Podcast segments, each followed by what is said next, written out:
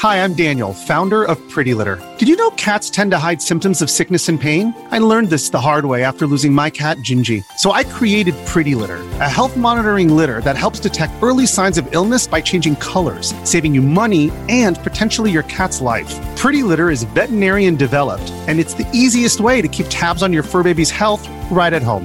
Go to prettylitter.com and use code SPOTIFY for 20% off your first order and a free cat toy. Terms and conditions apply. See site for details.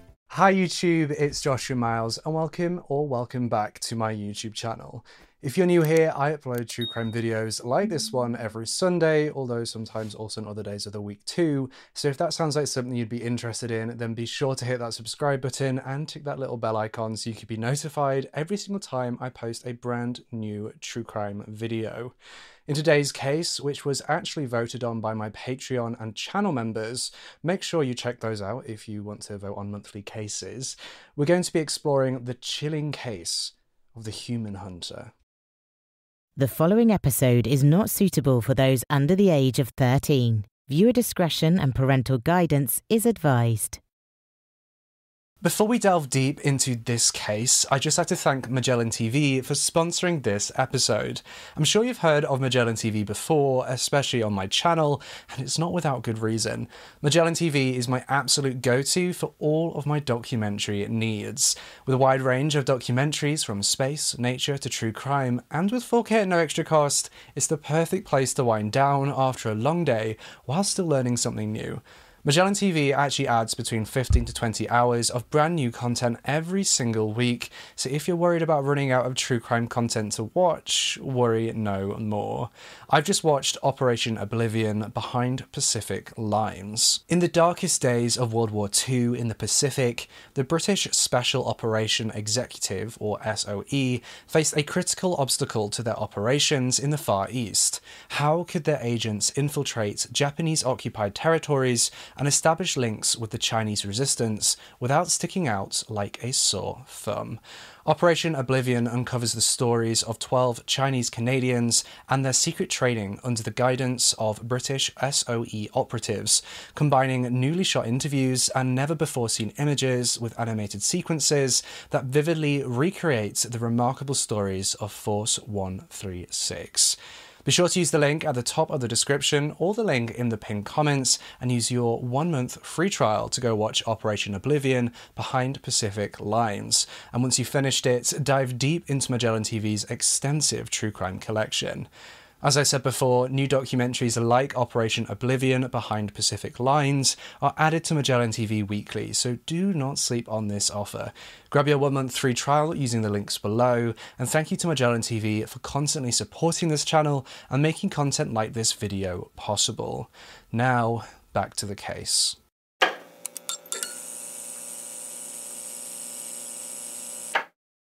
Darlene Madeline Anderson was born on Friday, the 2nd of July 1965, in Omaha, Nebraska, to parents Leon and Thelma Anderson. She'd be one of seven children born into the family with four brothers Dan, Derek, Daryl, and Bruce, and two sisters, Leanne and Linda. We don't know much about Darlene's upbringing, but what we do know is that in her late teens, she met a man called Lawrence Todd Ewalt, known as Todd to his friends and family. Todd had been born on the 23rd of June 1964 in Omaha, Nebraska, to parents Vernon and Margaret. And when Todd turned 20 and Darlene turned 19, he asked for her hand in marriage. The couple married on the 10th of August 1984 in Carter, Montana, and at some point thereafter, the couple moved to West Hanover Township in Pennsylvania. Darlene found work as a saddle maker in the area, and Todd found work as a carpenter. The couple had two children together a son called Nick and a daughter called Nicole, who completed their family unit. By 2007, the family had been long well established in West Hanover Township, with Todd taking the lead as the youth football coach for the local youth team. Through being a youth football coach, Todd and Darlene had become friends with many of the parents of the kids that Todd coached. Chet and Pat Gerhardt had been the parents of two sons that Todd had coached, and the Gerhardts and the Ewalts families had grown particularly close. In fact, Chet and Pat had actually invited Darlene and Todd to come with them on a cruise that October of 2007, as their two sons had both misbehaved, and so, as a punishment, they had invited the Ewalts to take their sons' places. And Darlene was beyond excited to go on this cruise, as she'd never been on one before. However, the cruise actually fell on a week in the midst of the intensive football season, and so Todd decided to pull out of the cruise. He knew just how excited his wife Darlene had been to go on this cruise, and so he had given her his blessing to go without him. Now, this meant that there was a free place available on the cruise, and Darlene had several girlfriends who she could have invited to take Todd's place. On Friday, the 13th of July 2007, Darlene phoned up Chet to talk about the cruise, and day quickly became night as the call went on. Darlene wanted to go over every single detail of the cruise as she had never been on one before and needed to know absolutely everything from the island ports that it would stop at to what clothes she should take and how much money she'd need. At about 10 pm that night, Todd opened the back door to the family's property and stepped out onto the patio where Darlene had been chatting away on the phone with Chet about the cruise. Todd told Darlene that he was going up to bed, and Darlene responded by telling him that she'd be up in a few moments.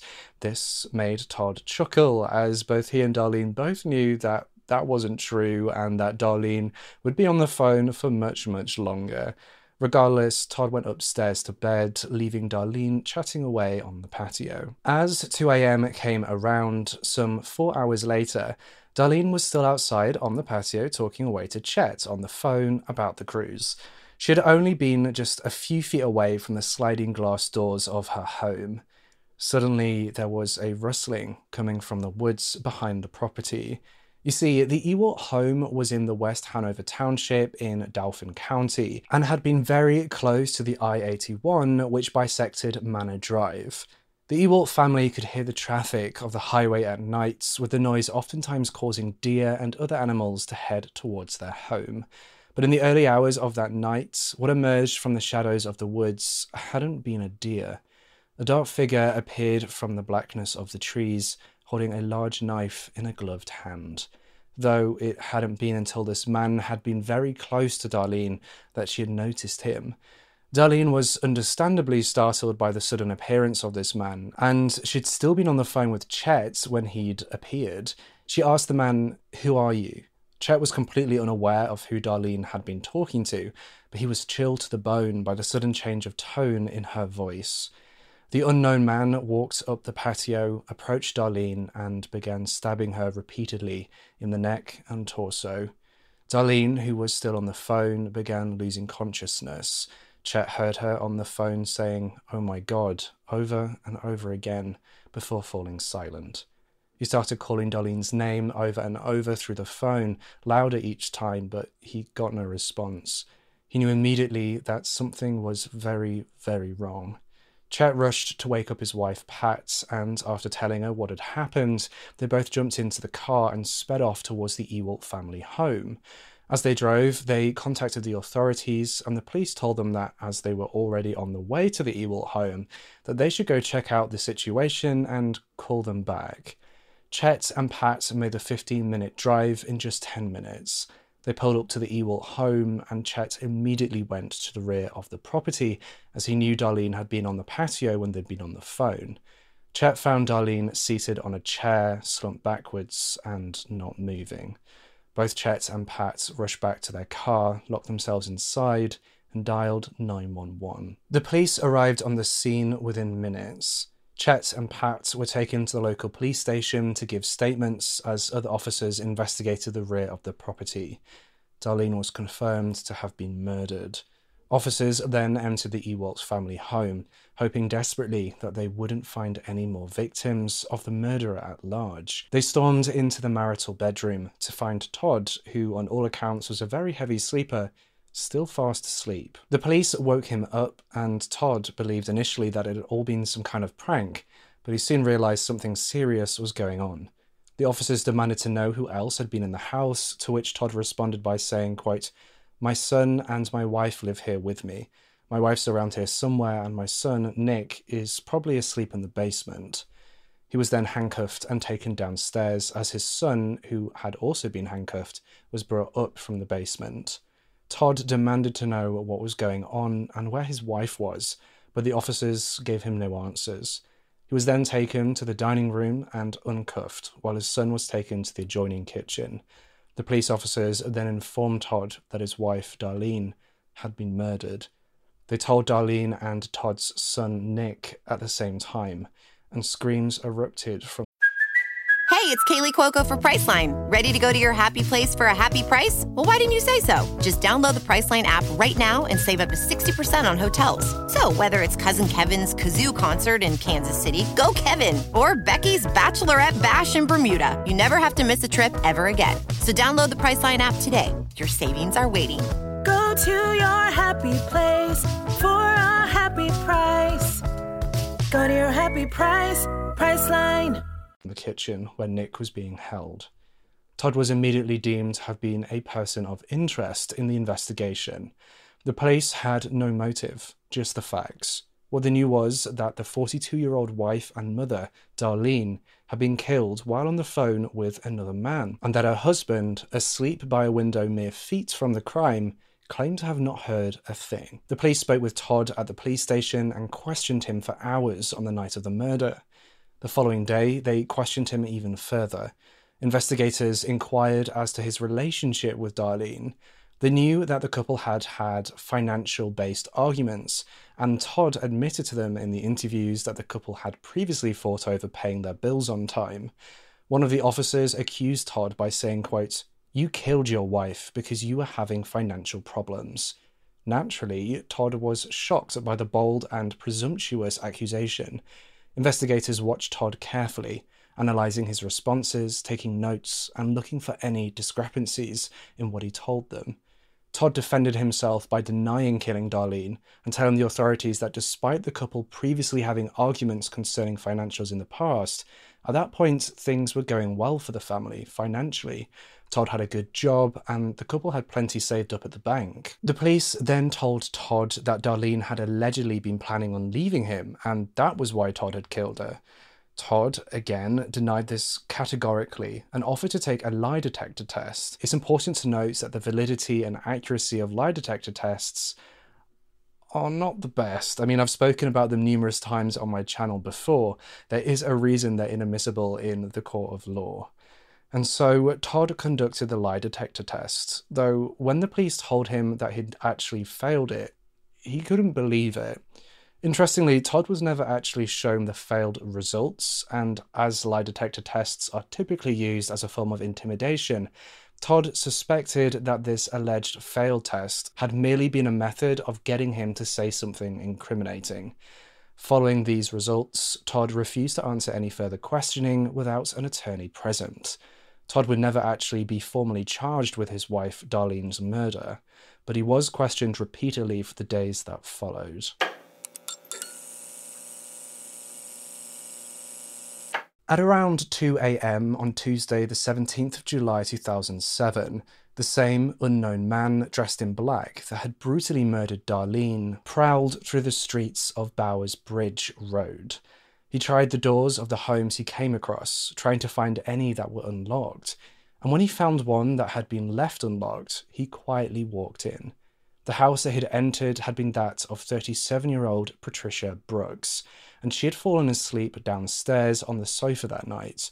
She was awoken by a sudden sharp pain on the right side of her shoulder and across her neck. The man, dressed in black, stood over her as the attack continued. Patricia felt a warm wetness envelop her body, and she quickly realized that she'd been stabbed.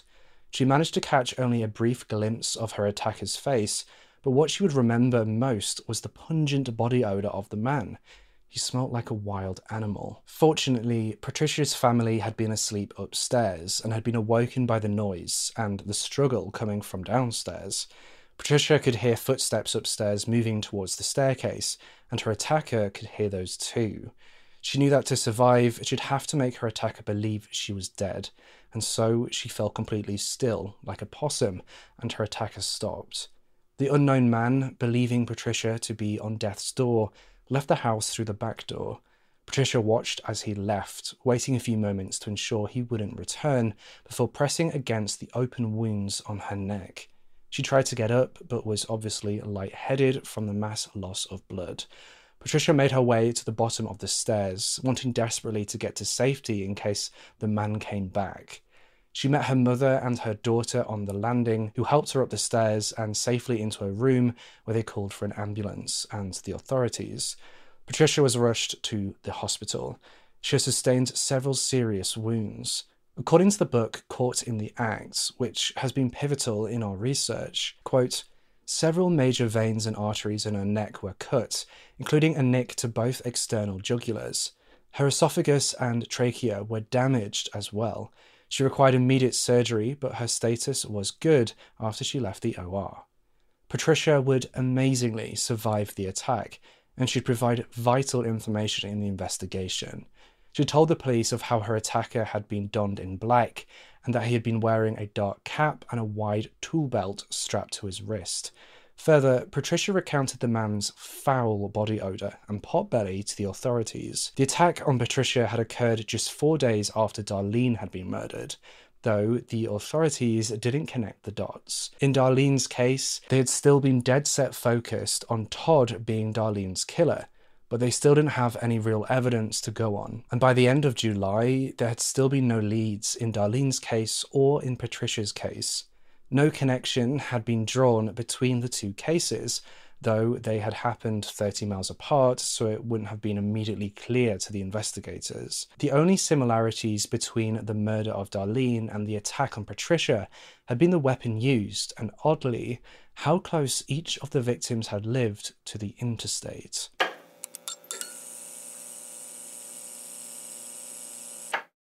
At around 2 a.m., the same time as it had been with Darlene and Patricia, in Bloomsbury, New Jersey, the authorities started receiving calls from people complaining that somebody had been trying their door handles, trying to get inside. It's important to note that the I 78 runs straight through the small town, with a truck stop situated to the east. It was from that very truck stop that a man dressed in black slipped away towards Bloomsbury. He walked through the backyards of several of the nearby houses, trying the doors as he went.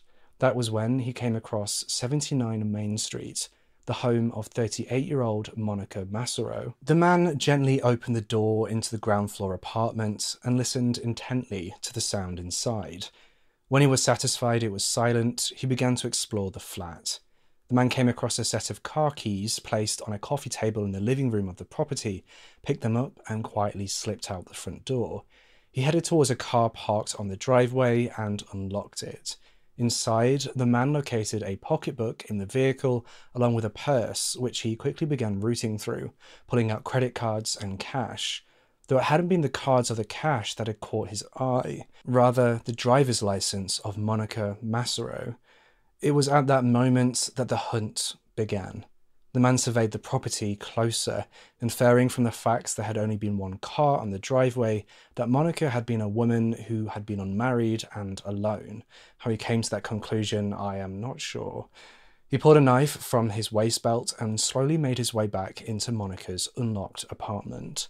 The man worked his way down the hallway to a closed door, which he cautiously opened to reveal a cupboard, which he began going through, looking for any valuables. He then noticed a partially open door that he could see a dresser through. The man slowly opened the door, expecting to see Monica fast asleep in her bed, though instead he was faced with Monica sat upright, absolutely terrified, clutching a remote control for the overhead fan. She had been awoken by the sounds of someone rummaging around in her apartment, and her initial thoughts about it, maybe being an upstairs neighbour jokingly stumbling in, were very quickly quashed. Monica, in her panic, clicked on the overhead fan using the remote control, which also switched on the light for the room. As the room flooded with light, Monica began to scream, jumping from her bed. The man, in response, charged at her with the knife. He grabbed her, covering her mouth with his hand to silence her, but Monica was a fighter, and she bit his hand hard, causing him to pull away. The man grew enraged and threw Monica onto the bed, climbing on top of her before using the knife to lacerate her throat. Tragically, the wound that Monica had sustained was fatal. Her murderer then began a post mortem attack on her body, inflicting numerous more lacerations. After he'd been satisfied, the man began to search for a trophy to take home with him, grabbing a necklace from Monica's dresser before leaving the apartment through the side door to ensure nobody saw him. He'd also taken with him Monica's purse, dumping the contents of it on the side of some train tracks as he made his way back to the truck stop. Importantly, he disposed of Monica's credit cards and driver's license in a trash can at the truck stop before he had got back into his cab. The man would actually remain at the truck stop for a while, getting something to eat and doing some light shopping at the truck stop's shop.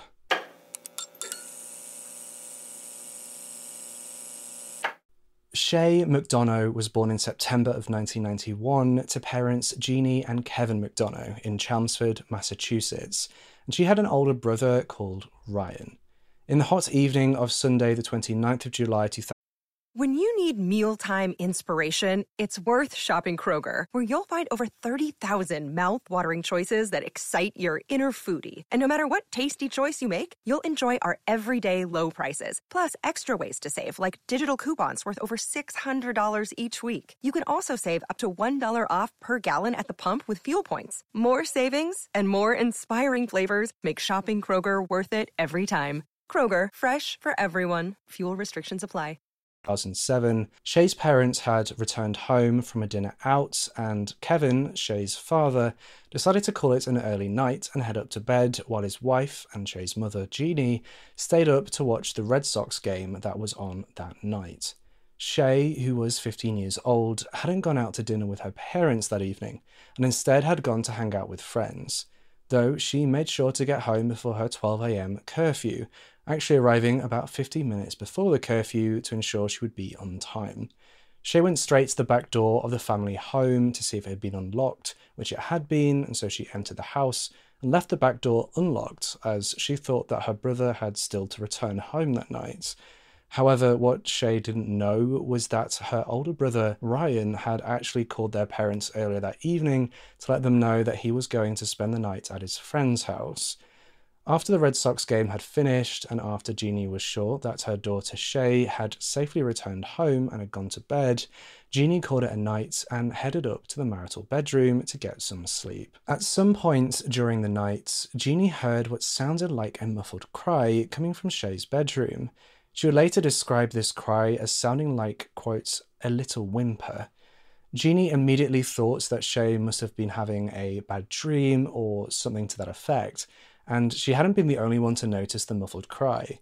Kevin, Shea's father, had also heard it, and he and Jeannie both decided to get up at the same time and go check on their daughter, which was something that they had never done before together, at least not since Shea had been a child, since she was a baby. This was something that was very rare that they both decided to go and check on her. Kevin opened the door to Shea's bedroom to see a black, shadowy figure standing over his daughter's bed. Shea, just moments earlier, had awoken in the middle of the night to a cold object pressing down on her throat. At first, she thought it had been a gun, though she quickly realized that it was actually a knife. Shea then saw the man that had been holding the knife to her throat, noticing his dark eyes, black clothes, and mask.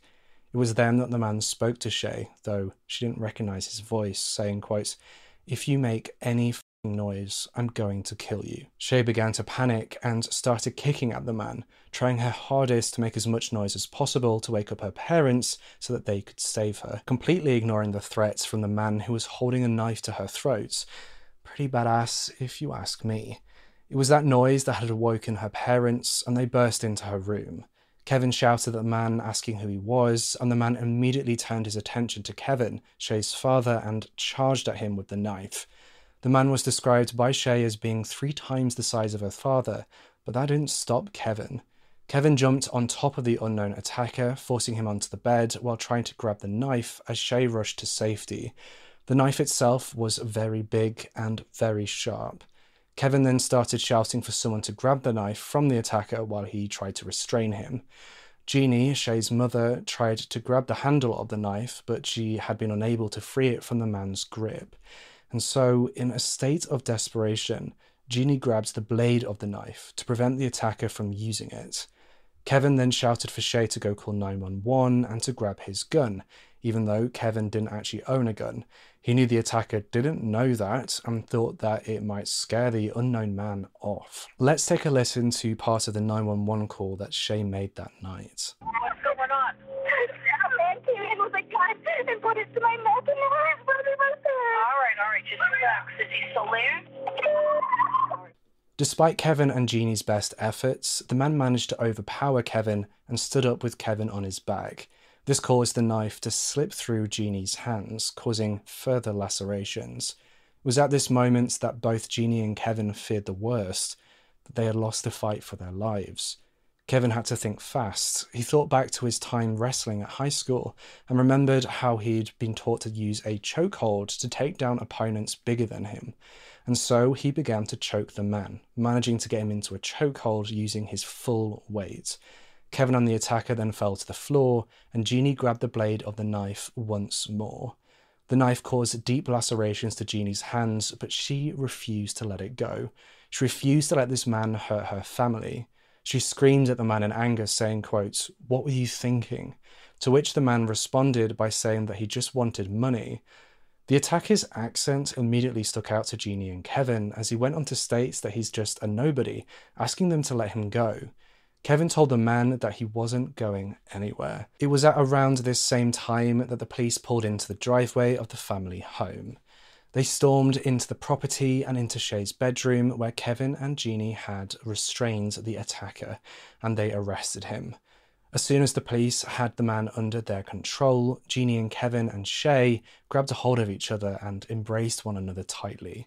Detectives arrived on the scene and began to search for any evidence, locating the knife, which had been a kind that they'd never seen before, some throwing stars, and wires, which looked like they would be used for choking people out. Jeannie and Shea were then rushed to the hospital via ambulance so that Jeannie's deep lacerations to her hands could be attended to. Ryan, the only family member who hadn't been home during the attack, was understandably shocked when he found out what had happened. He started blaming himself for not being there to help fight off the attacker, though his family assured him that the only person to blame was the man that had tried to destroy their lives. The attacker was then identified to have been a long haul trucker by the name of Adam Leroy Lane. Adam was taken to the Chelmsford Police Department, where he was charged on nine different counts. These charges included home invasion while armed and masked, kidnapping, three counts of armed assault in a dwelling with intent to commit a felony, threat to commit a crime, assault and battery with a dangerous weapon, larceny of property of $250, resisting arrest, attempted murder, and possession of a dangerous weapon. Adam told the authorities that his truck had been parked at a rest stop on I 495 North from where he had walked and stumbled upon the McDonough family home. The police dispatched officers to seize the rig and have it towed to the police department where it could be searched. The trailer itself had actually been completely empty, though for the police to conduct a search on the cab to look through Adam's personal items, they needed to obtain a search warrant. Once that had been granted, the police located another knife inside the cab, a handheld scouting scope, and a portable DVD player with a movie inside. And the name of that movie, Hunting Humans. Other items were also found within the cab, such as other DVDs, but importantly, they also found a necklace. This necklace wasn't identified to have been either Jeannie's or Shea's, and so the police didn't really pay it much attention at the time, though they would later learn uh, that it had been Monica's. At the hospital, Jeannie was given 11 stitches in order to close up two separate deep lacerations on the palm of her right hand and eight more stitches for the lacerations on her left. The doctors strongly advised that both Shea and Jeannie speak with a psychiatric professional, to which they agreed to do so before being discharged. Meanwhile, the detectives began their interrogations of Adam Lane. And what immediately stuck out to them during these interrogations had been the odour that emanated from Adam Lane, the odour being described as being so offensive and powerful that the detective had to leave the door to the room open while they conducted the interview. The smell reminded them of decomposing tissue. Adam's heavily southern accent also stuck out to the investigators, with it apparently being so thick that they had trouble understanding one another. Adam was sure to complain about his split lower lip, which had begun to swell and had been inflicted during his arrest. It appeared to the authorities that he had only been concerned for his own well being and health and not of anybody else. He tried to make it seem as if he had been the victim.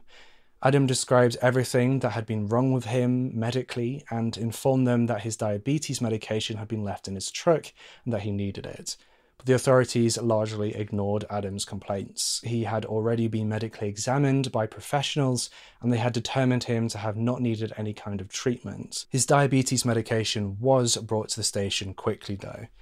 On top of his medical torments, Adam began expressing that he was hungry and needed to eat.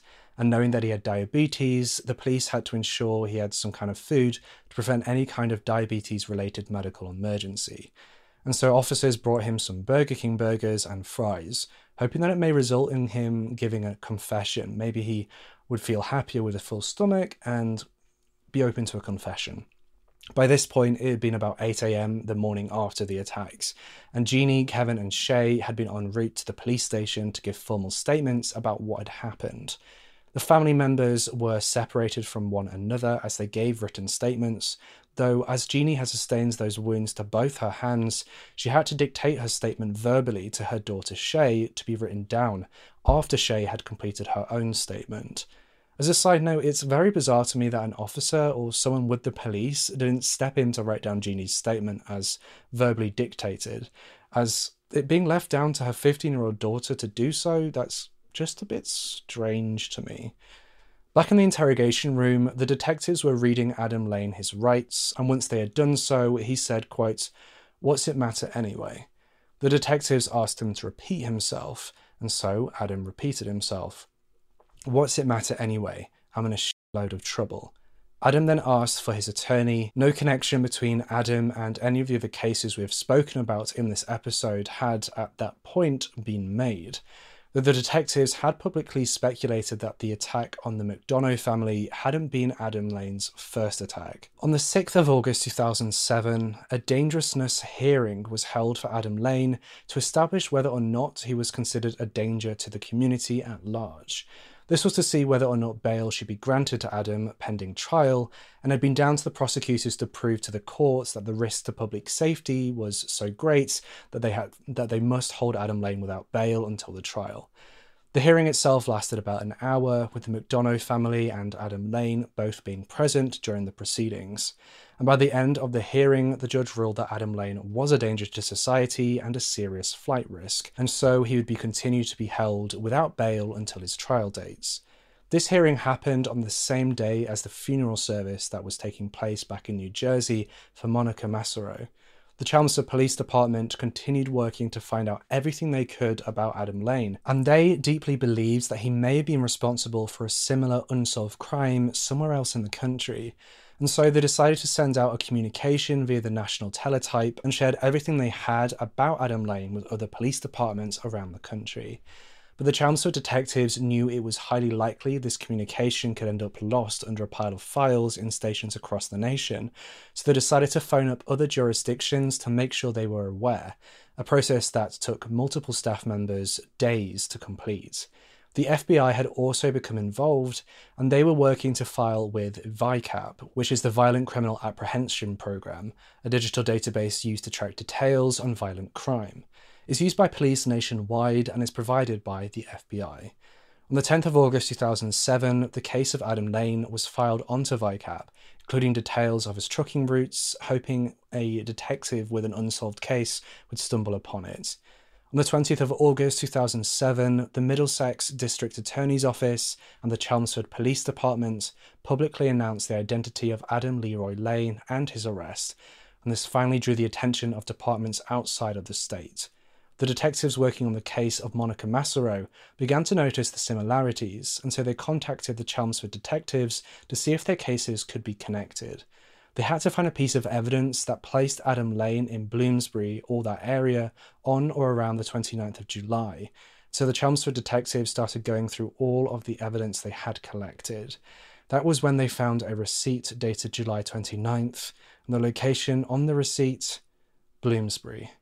On the 2nd of August 2007, the detectives on the Monica Massaro case interviewed Adam Lane in connection to their case. More than an hour had passed before the New Jersey detectives on Monica's case finally asked Adam about what he'd been doing in Bloomsbury. Quote, Adam, tell us what happened on the night when you were in New Jersey and stopped at the rest stop off Route 78. And Adam didn't hold back.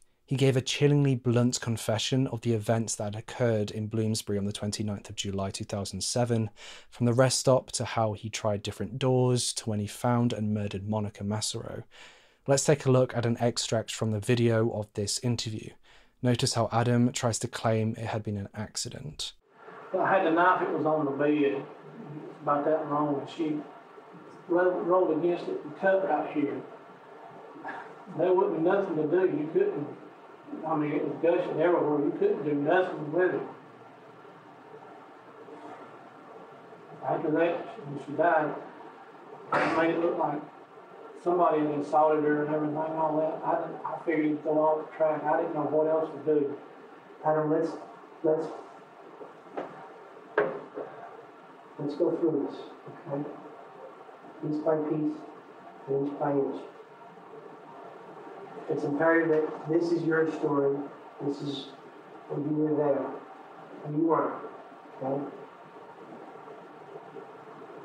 The night, what time? It was an accident? Yeah, it was an accident. I never meant to hurt nobody. God knows I don't want to kill nobody. Adam goes on to state that he tried to cover up the murder by making it seem like Monica had been killed during a sex crime. He claimed that he gained no sexual gratification from the killings. Regardless, the New Jersey State Police Lab managed to recover DNA samples from Adam's knife, and not only did they find Monica Massaro's DNA, but also the DNA of Darlene Ewalt. Todd Ewalt, Darlene's husband, had still been considered a person of interest in her murder up until this connection was established.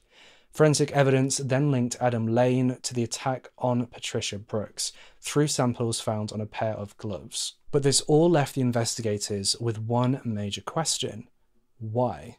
According to some sources, Adam Leroy Lane had a reputation as a woman hater.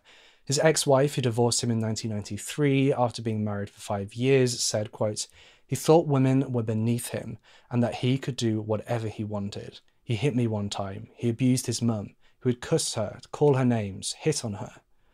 On the 11th of December 2007, Adam Leroy Lane pled guilty to the attack on Shea McDonough and her family. He pled guilty to nine of the ten charges that had been brought against him in the attack, including home invasion, armed assault in a dwelling, assault with intent to murder, and assault and battery with a dangerous weapon. The prosecutors agreed with Adam's defense team to drop a charge of assault with intent to rape a child. In the courtroom, Jeannie, Shea's mother, glared at Adam Lane as she describes the psychological trauma the attack had caused her. Adam Leroy Lane was then sentenced to 25 to 30 years in prison by the Massachusetts court. On the 29th of September 2008, Adam Leroy Lane was brought before the New Jersey Superior Court for the murder of Monica Massaro. Adam pled guilty to first degree murder in a plea deal, which saw him receive a 50 year imprisonment sentence and on the 28th of June 2010, Adam Lane pled guilty in a plea deal in Pennsylvania for the murder of Darlene Ewalt and the attempted murder of Patricia Brooks.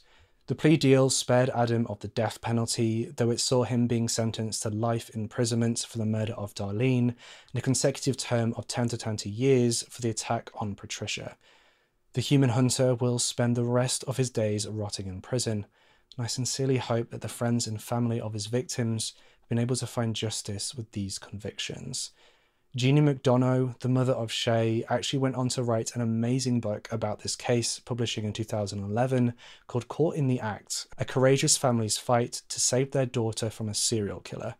And that book, which goes into significant detail, has been pivotal to my research into this case. I highly recommend you check it out. You can, as always, find a link in my sources down below. And that's everything that we have for you in today's case. If you have a case that you want me to cover, head on over to requestacase.com and send in your submissions there. You can also see what other people have submitted and place your votes on what I should cover. So if you don't want to miss out on giving me your inputs, head over to requestacase.com. Make sure to subscribe to this channel and hit that bell icon so you can be notified every single time I post a brand new true crime video just like this one. You don't want to miss out on my live true crime deep dives that we do here on my YouTube channel almost every Saturday at 10 pm UK time. This Saturday's deep dive is exploring the horrifying murder of Jenna Burleigh. You can find a link in the pinned comments. Thank you once again to Magellan TV for sponsoring this episode. Grab your one month free trial using the links below. Also, if you want to hang out with a small community of people who like true crime content, join our Discord server for free. Again, you can find a link to that in, in the description down below. You can find the links to everything. A special thank you to my Patreon members and channel members. Bellametheus, Nino Lover, MG, Bailey's Clubhouse, Katie from the Other Side, Michelle Johnston, Sherry L. Bandy, Lady Janice Mimi Fisher, Kirsty JG, Patricia Luna, Casey Monks, Samantha O'Hara, and Cicely Thomas. If you want to support this channel, get access to monthly case polls, which are guaranteed to be made, get audio versions of my videos, scripts, and more, hit that join button down below or go to patreon.com forward slash Joshua Miles and become a Patreon or channel member today. And with that being said, I'll see you in the next case. A special thank you to all of my Patreon members for helping keep this channel afloat, but especially thank you to my lead investigators for all of your support. If you'd like to support this channel for less than $5 a month, then head on over to patreon.com forward slash Joshua Miles. If you or someone you know has been affected by issues covered in our programming, including this episode, then please use the link in the description for information, advice, and support.